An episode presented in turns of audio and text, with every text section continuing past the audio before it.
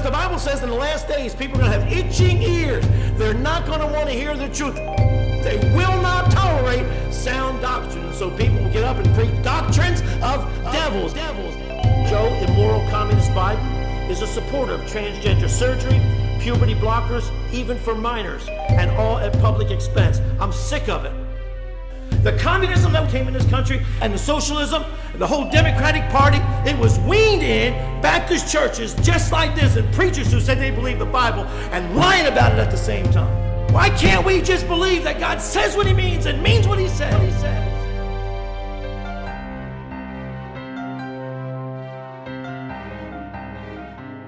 All right, good to be back with everybody today here on the Canceled Preacher podcast. And my name is Jonathan Hudson, and I'm here with the Canceled Preacher, Pastor Phil Hudson, my dad.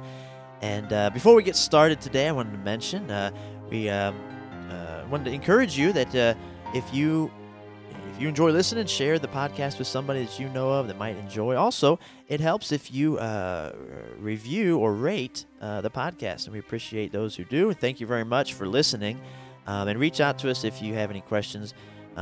We would like to answer questions or interact with those who listen. thecanceledpreacher@gmail.com is where you can reach us. And today we're going to be talking about this hyper-grace movement. Or I guess modern Christianity, basically, and a lot of it falls into this category.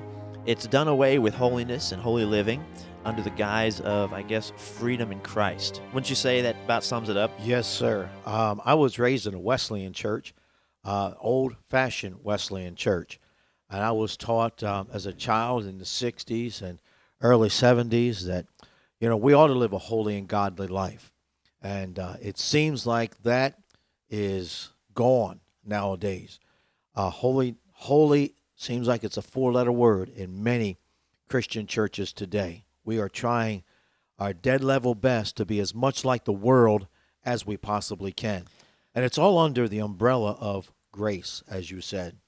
And using grace as the reason or as an excuse to live a carnal life. Before we jump into the grace and some of the verses we wanted to read, one thing I was going to mention is a source of criticism for you and preachers like you, and also a source of praise, is that you are specific in your preaching.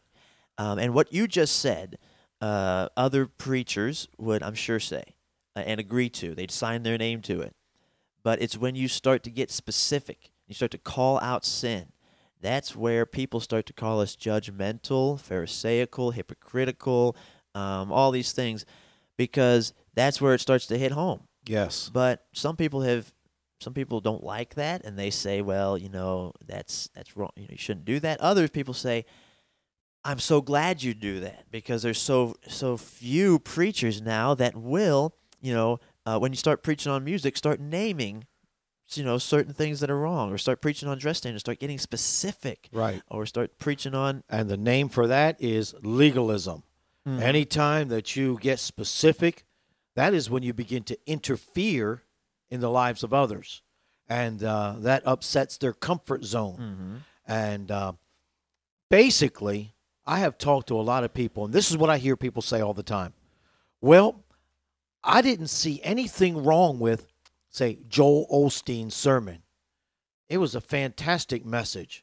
And I hear that quite often from folks that go to liberal churches, you know, churches that refuse to identify. They'll say they're interdenominational or non-denominational. They don't like labels, but everybody has a name, and that's a label. When you go to the gas station, you look for the labels. Otherwise, you're going to be pumping diesel into your gas tank. Right. And so labels are important. We put labels on on drugs and so many other things, food products. So labels are very important. That identifies us. And the problem that we're having today, we can't even label or define a man or a woman. Yeah. And I think we just need to nip it in the bud. Right. But here's the problem. It's not what Joel Osteen says that is so bad. It's what he doesn't say. That's the problem. I mean, everybody would agree that, yeah, we're saved by grace. but not everybody would agree, saved by grace through faith. But God, when he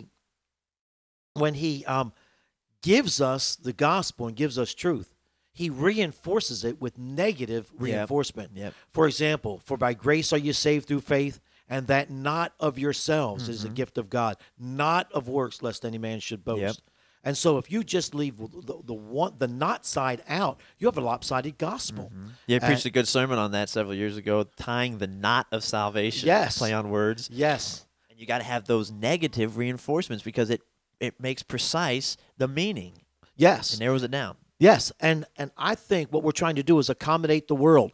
We shift from the sinner to the sanctuary, you might say. It now becomes about a bigger church, you know, more prestigious, mm-hmm, plush carpets, stained glass windows, you know, beautiful steeples, and all of these things to keep this church that's really no longer a church going. Yeah, we need to keep the main thing the main thing.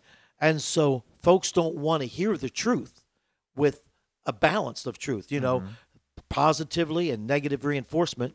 And so we say, well, we'll just be gospel preachers, mm-hmm, you know, and just preach the gospel. But I think that's a problem right there. Why preach the gospel to people who are already saved? Yeah. We need to go on to perfection. Yeah. Now, let me stop and say this. I went to Hyles-Anderson College in 1981. Brother Hyles came out of the Southern Baptist Conventions, as well as J. Frank Norris, John Rice, Lee Robertson, and the list goes on. Brother Hyles used to tell a story where he was considered, he used to be Southern Baptist, and he was being considered as being the president of the Southern Baptist Convention while he was still in Texas as a young man pastoring the Miller Road Baptist Church. And he had a meeting with several of what he said the bigwigs of the Southern Baptist Convention. And they told him, we are really wanting to promote you and use you, your ministry. You've got a lot of wisdom, et cetera, et cetera. And so he said this in his testimony, that they said, we don't mind the way you preach, your style. He said that they were just asking that he be a little softer on sin and not name sin specifically. And basically they were saying, you preach an unbalanced gospel, an unbalanced Bible. Say the good parts, but not the bad parts. In other words, don't be specific in the naming of your sin. Don't get specific. And he said, because that'll divide us. Mm. And that's when Brother Hyles, if you know him and you listen to several of his sermons, you may have heard him say, that's where he just hit his fist on the table and says, brethren, my preaching is not for sale, mm-hmm, you know. And he got up, and that was the end of him and the Southern Baptist Convention relationship. And, of course, you know, it's the same way with, you know, Lester Roloff, for example, and others that just would not bend to the will of the powers that be. Mm-hmm. And, I've listened to a lot of good preachers, you know, and I hate to name names, but I'm going to. Say, for example, Charles Stanley, who just passed away. And he has a lot of good messages on love, the Holy Spirit, and things of that nature. But it's not offensive because it's not naming sin. Mm-hmm. You know, I was raised that smoking was wrong, drinking was wrong, going to the dance was wrong, you know. And I believed that actually before I went to Hyles-Anderson College. And certain music is wrong. It's wrong and sinful. And so I believe that if we're going to see revival, we have got to get back to exposing sin and making sin exceeding sinful. Dare I say that if you're not offensive in your preaching, you're not Christ-like in your preaching, because he offended people. He was offensive, so to speak, when he preached. At one time, there was multitudes following him, and he preached, and they all left. One sermon. And then right before he was crucified, when he preached against the Pharisees, he offended them. I mean, deeply offended them. In fact, his whole ministry, he was offending the Pharisees and the religious crowd, but he was offensive. Yes, it has to be that way. If it's not offensive, it's lacking truth. Absolutely, because truth has to offend. Something that's as powerful as perfect truth in the world, it cannot come into our into our sphere, so to speak, we can't come in contact with perfect truth and not be offended. Perfection is something that's unattainable in any area of human existence. Perfect truth has to come from heaven, and it's not going to enter into our lives and not have a disastrous effect on our sinfulness. If it's not offensive, it's not truth. Absolutely. And the whole gray area, we are trying to be, I don't know, this beautiful gray, where we want the world, but we also want the Lord as well. That's compromise. That's what the Lord called lukewarm or carnal Christians. You know, a person that's saved on their way to heaven, but living a worldly life. And we're supposed to deny worldly lusts. That's what the scriptures say. In fact, all these folks that they use grace. The Bible says, but you should not use grace as an occasion for the flesh. Yeah. And so those folks, I believe what they need to do is really get a dose of grace, because grace, the Bible says, will teach us to deny ungodliness and worldly lust, and teach us that we should live soberly, righteously, and godly in this present world. And that is Titus chapter 2, verses 11 and 12.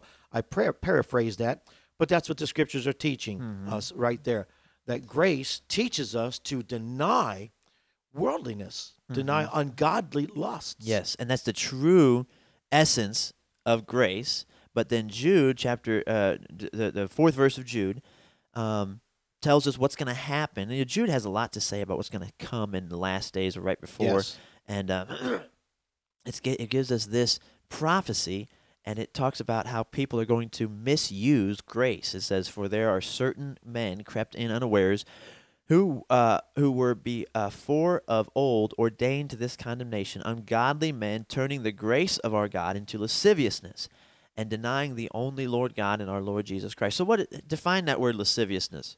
Well, it is sexual immorality is what it is. And by the way, the first four works of the flesh, what we gravitate back to when we backslide, what the flesh desires. The Bible teaches us, well, for example, it says, Paul says, "I told you before, I'm telling you again, that they which do such things shall not inherit the kingdom of God." Which things are they? Well, these are the works of the flesh, which are adultery, fornication, uncleanness, and lasciviousness. These are all four sins of the flesh that have to do with sexual immorality. And so that's what happens. So when a person backslides, that means they go back and live after the dictates of the flesh. They're not going to be spiritually led. They're going to be fleshly led. And the flesh will lead them back to fleshly desires, fleshly satisfaction. And the first four are adultery, fornication. So adultery is basically between married people, you know. Fornication could include married people, but also maybe single people.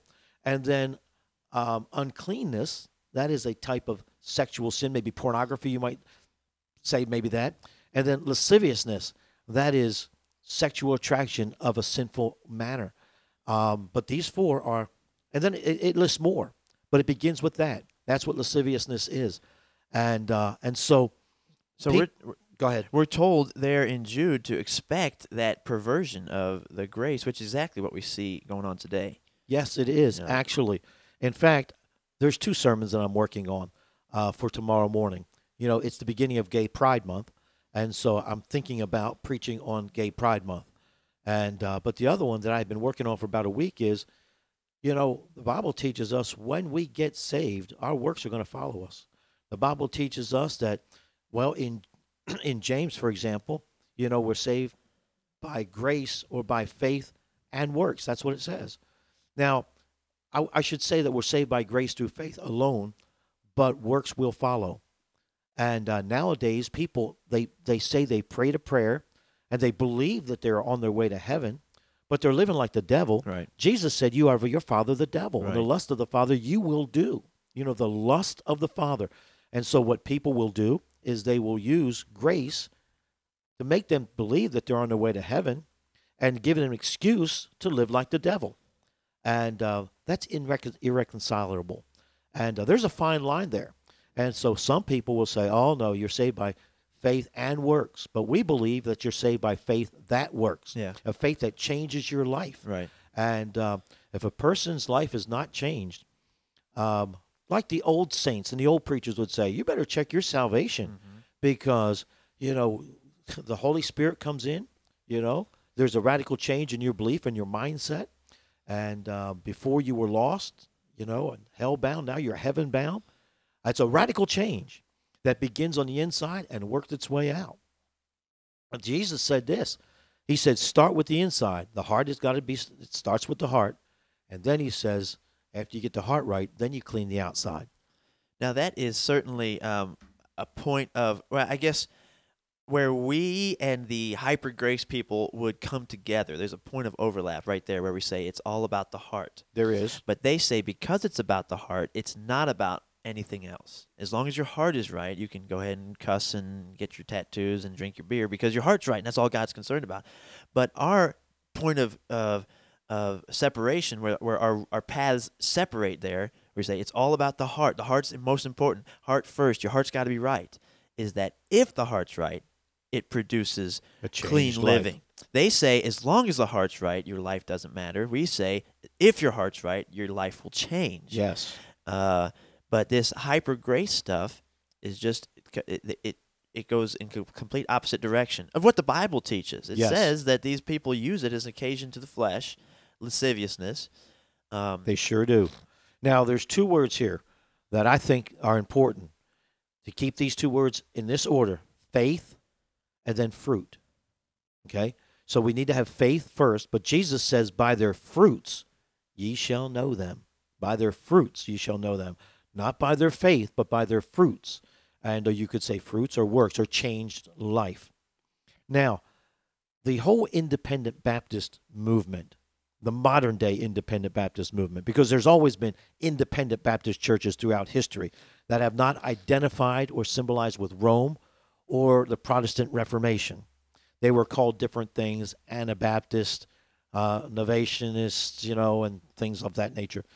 But the modern independent Baptist movement came out of the Southern Baptist Convention, basically. The Southern Baptist Convention began to...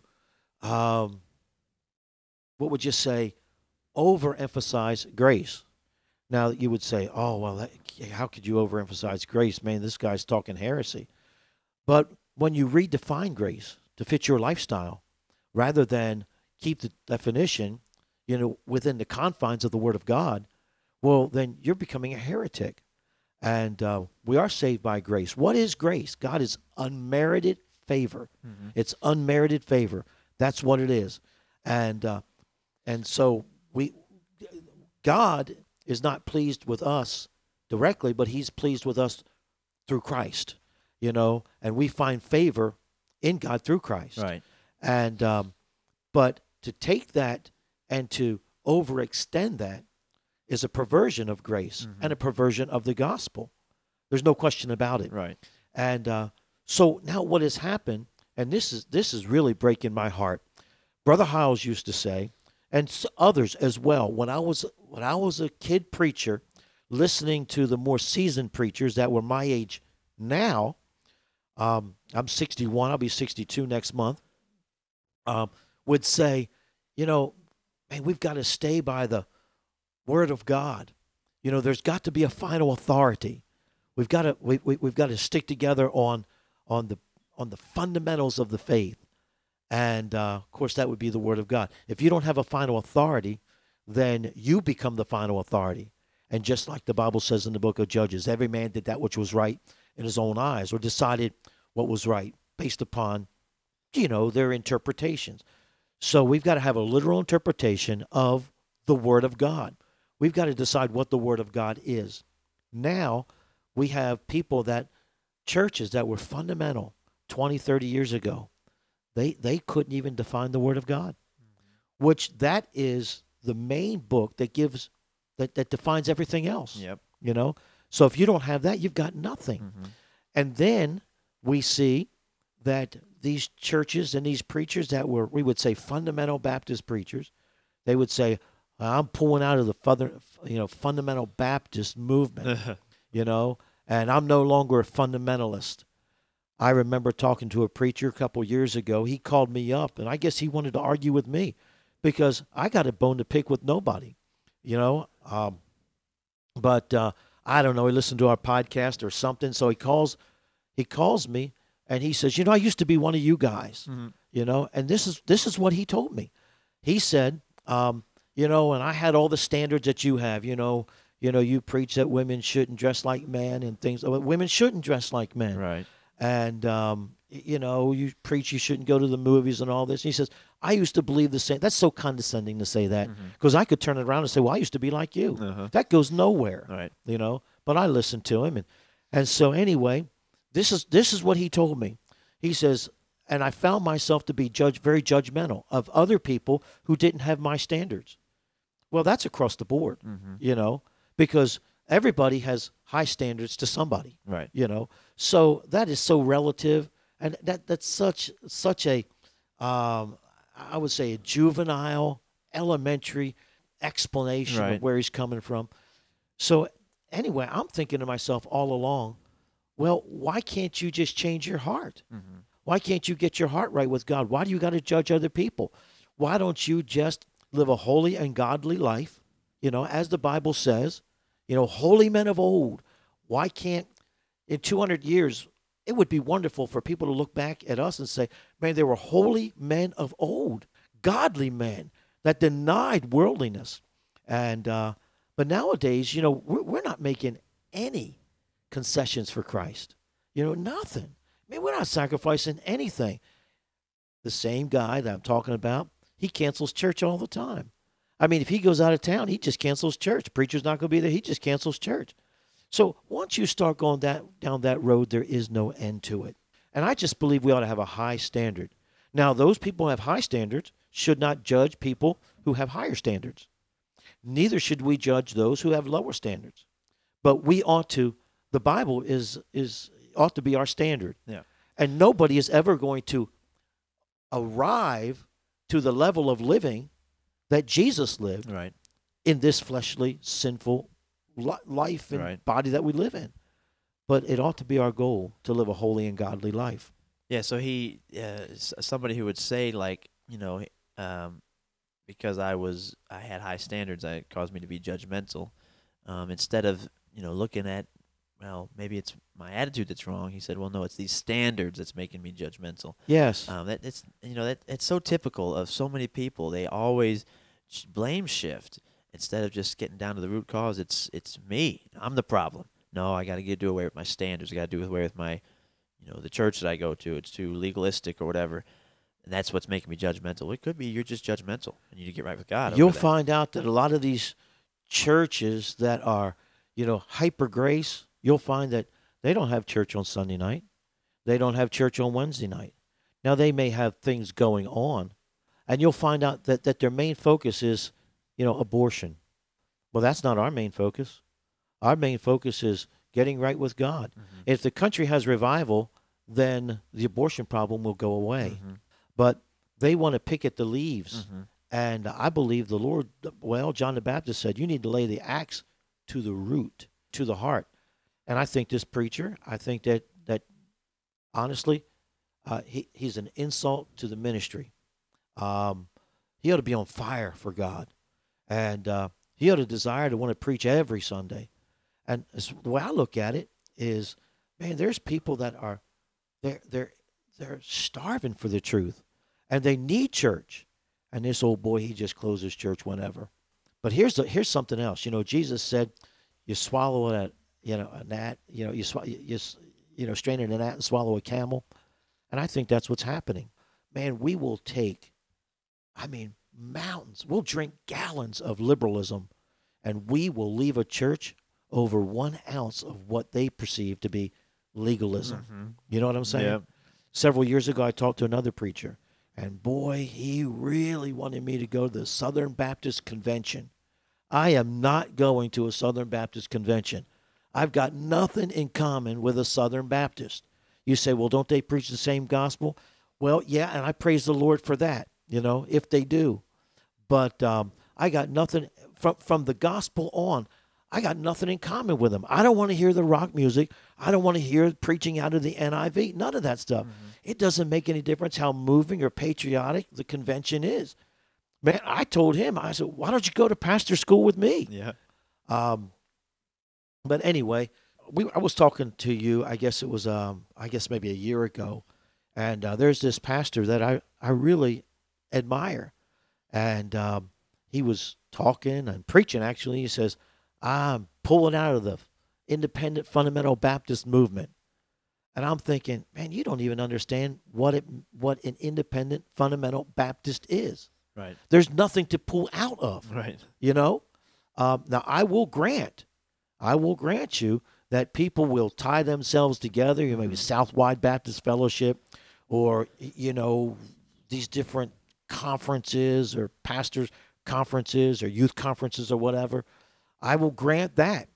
But what makes us unique is that every single church is an independent church. It ought to be fundamental. It ought to have high standards of holiness and godliness, just like the Methodists did 100 years ago, just like the Pentecostals did, just like everybody did, you know, the Nazarenes and the Wesleyans.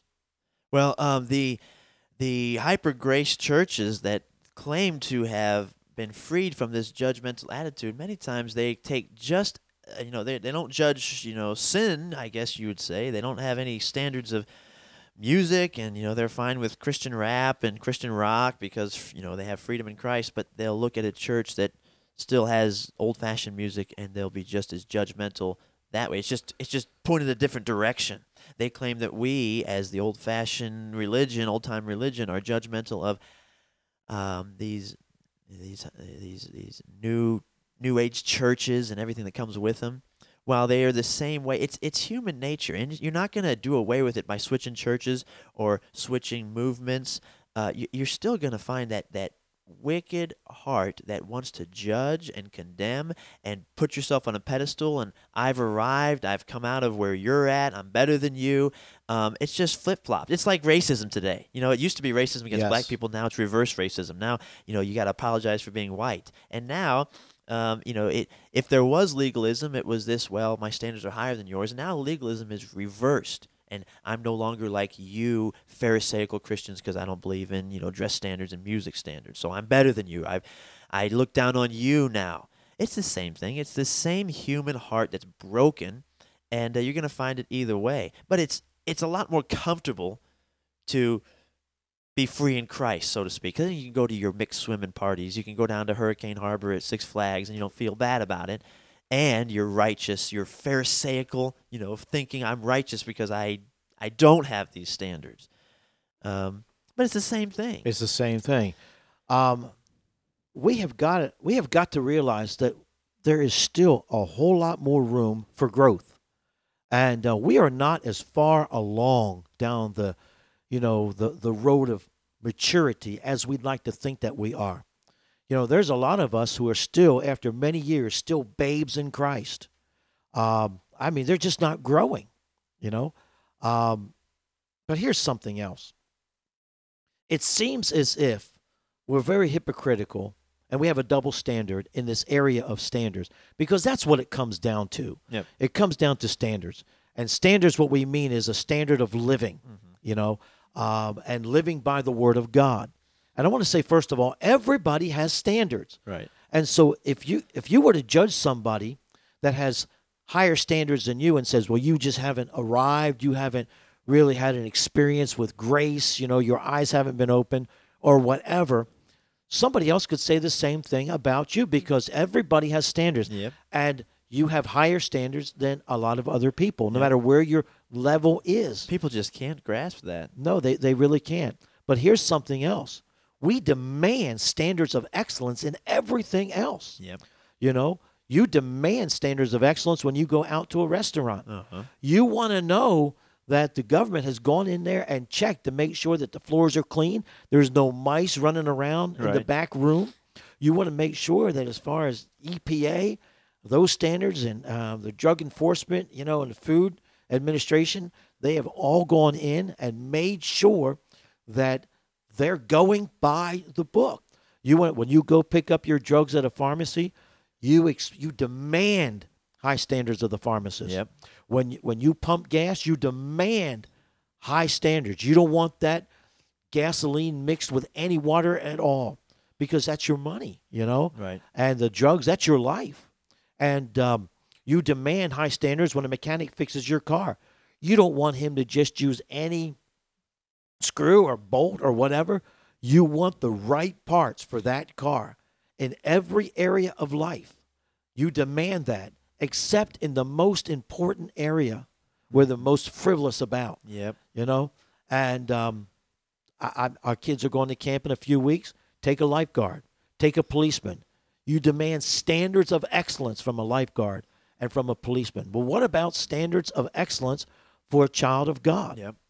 And for a church or for a preacher preaching the Bible? Why should anybody be offended when the preacher preaches, you know, a high standard, mm-hmm. or one that you have not arrived at yet? Yep.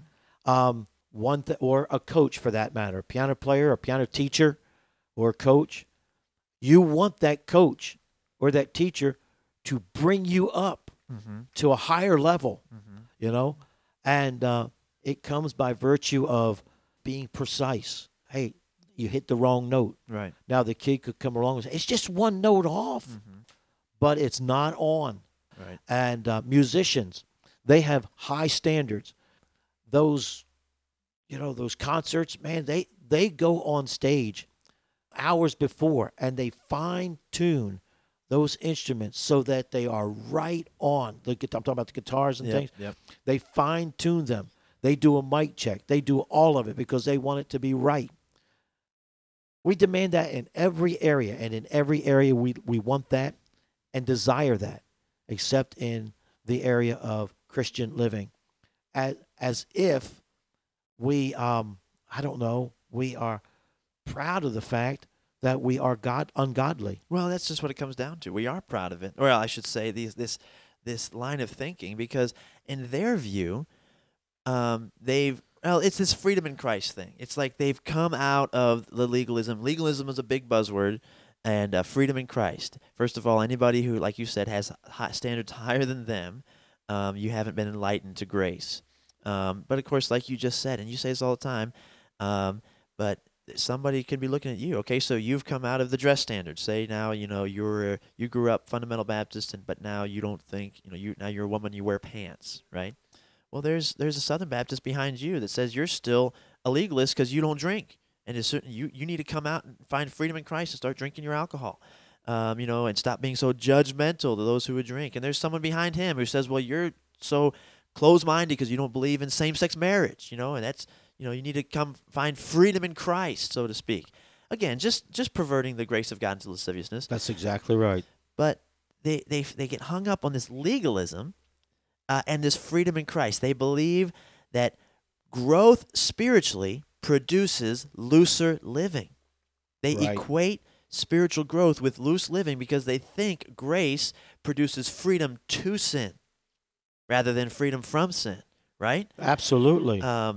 Whereas, you know, and I was going to read this verse. It's Romans 6, but it says, what shall we say then? Shall we continue in sin that grace may abound? God forbid. How shall we that are dead to sin live any longer therein?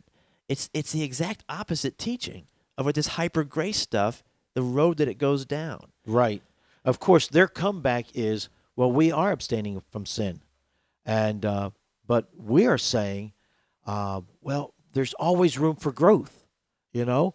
How much have you grown? And it's always inside. You know, I have more love than I've had before. Right. That kind of a thing. But think of it this way. There's got to be somebody out there that pays the bills to have your church that can preach this false grace. Somebody is paying the bills. Right. So, because there's a standard that the electric company is demanding. Right. And that's going to be $400 or $500. And you can send them all the love you want, uh-huh. you know, but they don't want that love. They want the loot. Mm-hmm. And And so somebody, you know, what you can say whatever you want to say, but sooner or later you are going to have to live up to a certain level of living to maintain your lifestyle. Right. But I want to say this as well. You know, Jesus says, by their fruits ye shall know them. And what a parent. So here's what happens. So a parent goes and takes, a father takes his wife and his young children to a, let's say, one of these hyper grace churches. And that's the main focus. So you don't hear much preaching on hell. I've never heard Joel Osteen say the word hell, and I've listened to a lot of his sermons. You just don't hear a bunch of revival kind of sermons, like you need to get right with God, right, and that kind of a thing. Calling sin, sin, like calling you mentioned earlier. Sin, sin, right, right. But here's the thing: so you send your kids there, you go there, and you send your kids there, and you're just getting fed every day. You know, like you were saying, loose living under the umbrella of grace. You can do what you want. So God doesn't become a priority now. It's the dog wagging the tail, right. The tail wagging the dog. Right. Excuse me. And so I know people that under the guise of grace, they don't go to church. Right. You know, whenever there is, say, a baseball game or a football game, or the kids are in soccer, the parents, they're under grace. They don't need to go to church. And as far as tithing, you know, or giving to support the ministry, you know, they have it. They'll give. If they don't want to, they won't. But here's what I'm going to say. And so they're hearing that, don't be judgmental, you know, that talking point. Yep. And so the preacher never is judgmental of anything, because that's the message. And so what you embrace, your children, you know, that's the lifestyle they're going to live. Right. If you hear it, you know, the next generation is going to live it. Yep. What you hold in your hand, they are going to embrace in their heart. And so what you're going to find is that kids, they're going to grow up, and as soon as they graduate from school, they're going to graduate from Sunday school. They're done. And the only thing that's going to keep them there is worldliness, a rock concert. Yep. And for example, we have two missionaries. We cut them off because of the churches that they were fundamental Baptists. Baptists believed in holiness and godliness and separation from the world. And now what's happened is the world has come right into the church, and it's all to I don't know, build the church, to get numbers. But Jesus, he was never concerned about that. He was concerned about preaching the truth. And so I was listening to one of the churches. The guy used to be a fundamental Baptist, you know, and when he would speak in revivals in the area, we would go there. We'd take our teens there. And now it is unbelievable. It's embarrassing. It looks like a Kiss, a Rolling Stones concert. Just embarrassing. And so you're going to have a steady diet of that. Mm-hmm. Well, and then you're being taught that that's okay because yep. this is all in Christ. Uh-huh. Then we've got to expect that generation is also going to embrace homosexuality, yes, embrace loose living, fooling around, shacking up, yep, living like the devil. We have that problem here, and I'm sure every church does. People come in the back door, you know, and you think, well, there's a cute married couple, yep, and come to find out they're just living together. Right. Common law marriage, that's a bunch of baloney. Yep. And so, you know, of course, I preach, you know, you get married, you're living in sin. And the Bible says, you say whatever you want to say. Paul said, I told you before, I'm telling you again. You live like that, you ain't saved. That's what Paul said. And you say all the time, but yeah, you can't expect to be lackadaisical about this stuff and raise your kids to live like you live. You have to be determined, tirelessly fighting, because Satan's not giving up. And you give an inch in these areas, they're going to take. You go an inch down that road, and your kids are going to go a mile down that road. Oh yes. And how clear that has become, you know, recently in my life. But you've got to be tenaciously fighting in this area. I mean, not giving an inch, because you do, and it's a principle of compromise that you teach to your kids rather yes. than a principle of God's word. It's stability. It's now a principle of compromise that you've taught them. Okay, 33 years, full-time in the ministry. My observation is this, If a parent will miss occasionally, okay, say maybe once a month, the kids will miss as soon as it's within their power to make their own decision. They'll miss a year, you know. I wish that we had some examples to say that say this proves us wrong, but we don't. We don't. If you miss occasionally, the kid comes occasionally. You know, that's exactly right. As soon as it is within his power to decide, because you have already, by your example, you have taught your child, okay, God is not the most important thing, and anything that can come up, we'll put. God is on our list of priorities, but it's the lowest of the priorities. If there's something else to do, somewhere else to go, somebody else to see, we're going to do that. And if we have any time left, we'll go to church. And the kid is going to say, oh, okay, well, that's the principle that Dad has taught us and Mom has taught us. It's so sad, so very sad. But I guess the thing that is so sad, we've talked about this before, is people that I know that have, you know, missionaries that we supported, rock rib fundamentalists. We got to cancel them. They have gone over the deep end. And people that you've went to college with, people that I've gone to college with. I'm talking about a fundamental Baptist college gone over the deep end. I mean, basically, their doctrine is determined on their way of, their lifestyle determines their doctrine. Yeah. You know? And so you can't have a Bible. So now you become criticizing the Word of God because you can't have a standard of authority, you know. And once you break that, then it's just a matter of time. You're going down for the count. It's just a matter of time. Yep. And I've seen it with Jerry Falwell. When Jerry Falwell made that one compromise, you know, he bought that from Jim Bakker, that playground down there in South Carolina or North Carolina. I can't remember what it was, you know, but from there, next thing you know, he's going to speak at Southern Baptist churches. Then he declares himself to be a Southern Baptist. This is back before probably many of you, you know, that are listening are alive. But all this happened about 1983. I mean, Jerry Falwell used to be a rock rib fundamentalist. Brother Hyles used to speak for him. Jim Vineyard was Jerry Falwell's bus director at once. Jim Vineyard. Wow. You know, and how it's all just kind of changed over time. And I, honestly, you know, a church can go liberal overnight nowadays. I mean, we got to stay on the ball. And as far as I'm concerned, every sermon, every Sunday has got to be hot, you know, hot and fresh. And that doesn't mean that every sermon's got to, you can't preach on the love of God. I just mean with passion. Yeah. That every sermon ought to touch every life. Well, one thing about this teaching, as far as, you know, under the guise of grace, letting certain things slip, what I think, I'll get your input on this.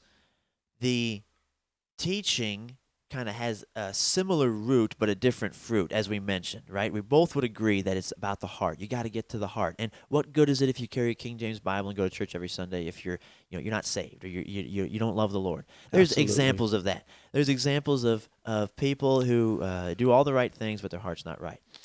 And so we would both agree on that. And so, but their contention would be, well, why do you have to preach on all the peripheral stuff? Why do you got to preach on the King James Bible? Just preach on them getting their heart right, and that'll fix itself. And actually, I've heard similar teaching from you, right? Why? In fact, you even say that, you know, about our school and things like that. You know, what do we care if the kid is doing all the right things if their heart's not right? That's right. And so what we need to do is get their heart right, and then that'll produce the right actions. So. Why are we going to preach against rock music? Why not just preach on, you know, well, you need to love the Lord. And that's kind of where these grace people go. No, you just love the Lord, you know, a fresh view of Christ and this freedom that Christ offers. And then that will produce the way we're supposed to live, as opposed to, like you said, clipping at all the leaves. Well, stop going to your rock concerts. You need to stop dressing like a heathen. And, you know, tattoos are wrong and all that stuff. Clipping away at the leaves, but these grace people would say, why are you wasting your time there? Just preach on the heart, as long as the heart's right, as long as your heart's right, you know, and then God reveals to you, you don't need all these legalistic standards. Well, standards certainly don't make you right, but standards will reveal whether or not you are right, because standards, biblical standards, would be obedience to the Lord. Okay? And we ought to fear God. The Bible says, fear God, keep his commandments. This is the whole duty of man. The Bible says, by the fear of the Lord, men depart from evil. Mm-hmm. Fear of the Lord is the beginning of wisdom and the beginning of knowledge, the scriptures say. And the fear of the Lord is so many beneficial things to a child of God. And so, regarding the King James, for example, I think that's a no-brainer because you've got to have a standard. Right. There's got to be a standard. And so there's a standard in everything. Yep. And when you open up some gadget that you buy, I just got a dishwasher, so I'm going to have to go home and I'm going to have to open up the manual. I'm going to have to open up the instructions on how to make it work. No matter what you buy, you know, there's going to come an instruction manual with it. And so the Bible is the instruction manual. Now, I might have all the best of intentions. I might have a good heart. I may want to, you know, have a dishwasher for my wife because I love my wife and I just want to do what's best for her. But, brother, if I hook it up wrong, you know, then I'm in trouble. Doesn't matter how sincere you were. That's right. That's right. You know, kids got to be taught, for example, when you jumpstart a car, positive goes with positive and negative goes with negative, you know, and you just can't just, well, I saw somebody do it one time. You need instruction. The Bible says the word of God is quick and powerful than any sharper than any two-edged sword. See, Eve, she thought she was doing the right thing because she was listening to the devil. Mm-hmm. And that's exactly what people are doing now. They're listening to the devil, pervert the grace of God. And if you're perverting the grace of God, grace is part of the gospel. You're perverting the gospel as far as I'm concerned. Mm-hmm. You see what I'm saying? Yeah. And so in so many areas, you gotta have it right. Now, regarding the standards, I think we ought to preach a high standard and let people just do the best that they can to live it. Just do your best. Just like any piano teacher would say, this is the right way to play it. Now, you ain't going to play it right, but do the best you can, mm-hmm. you know? And it kind of rests on that King James Bible argument right there. There's your standard. Because that, you know, why do we preach certain high standards? Because the Bible clearly says it. But then, you know, other people would argue, well, it doesn't clearly say that because they've mishandled the Word of God. They've taken liberties with it. Correct. They don't believe it means what it says. Correct. And that could go either way. They could say that about, say, us, and we could say that about them. We got to be vigilant.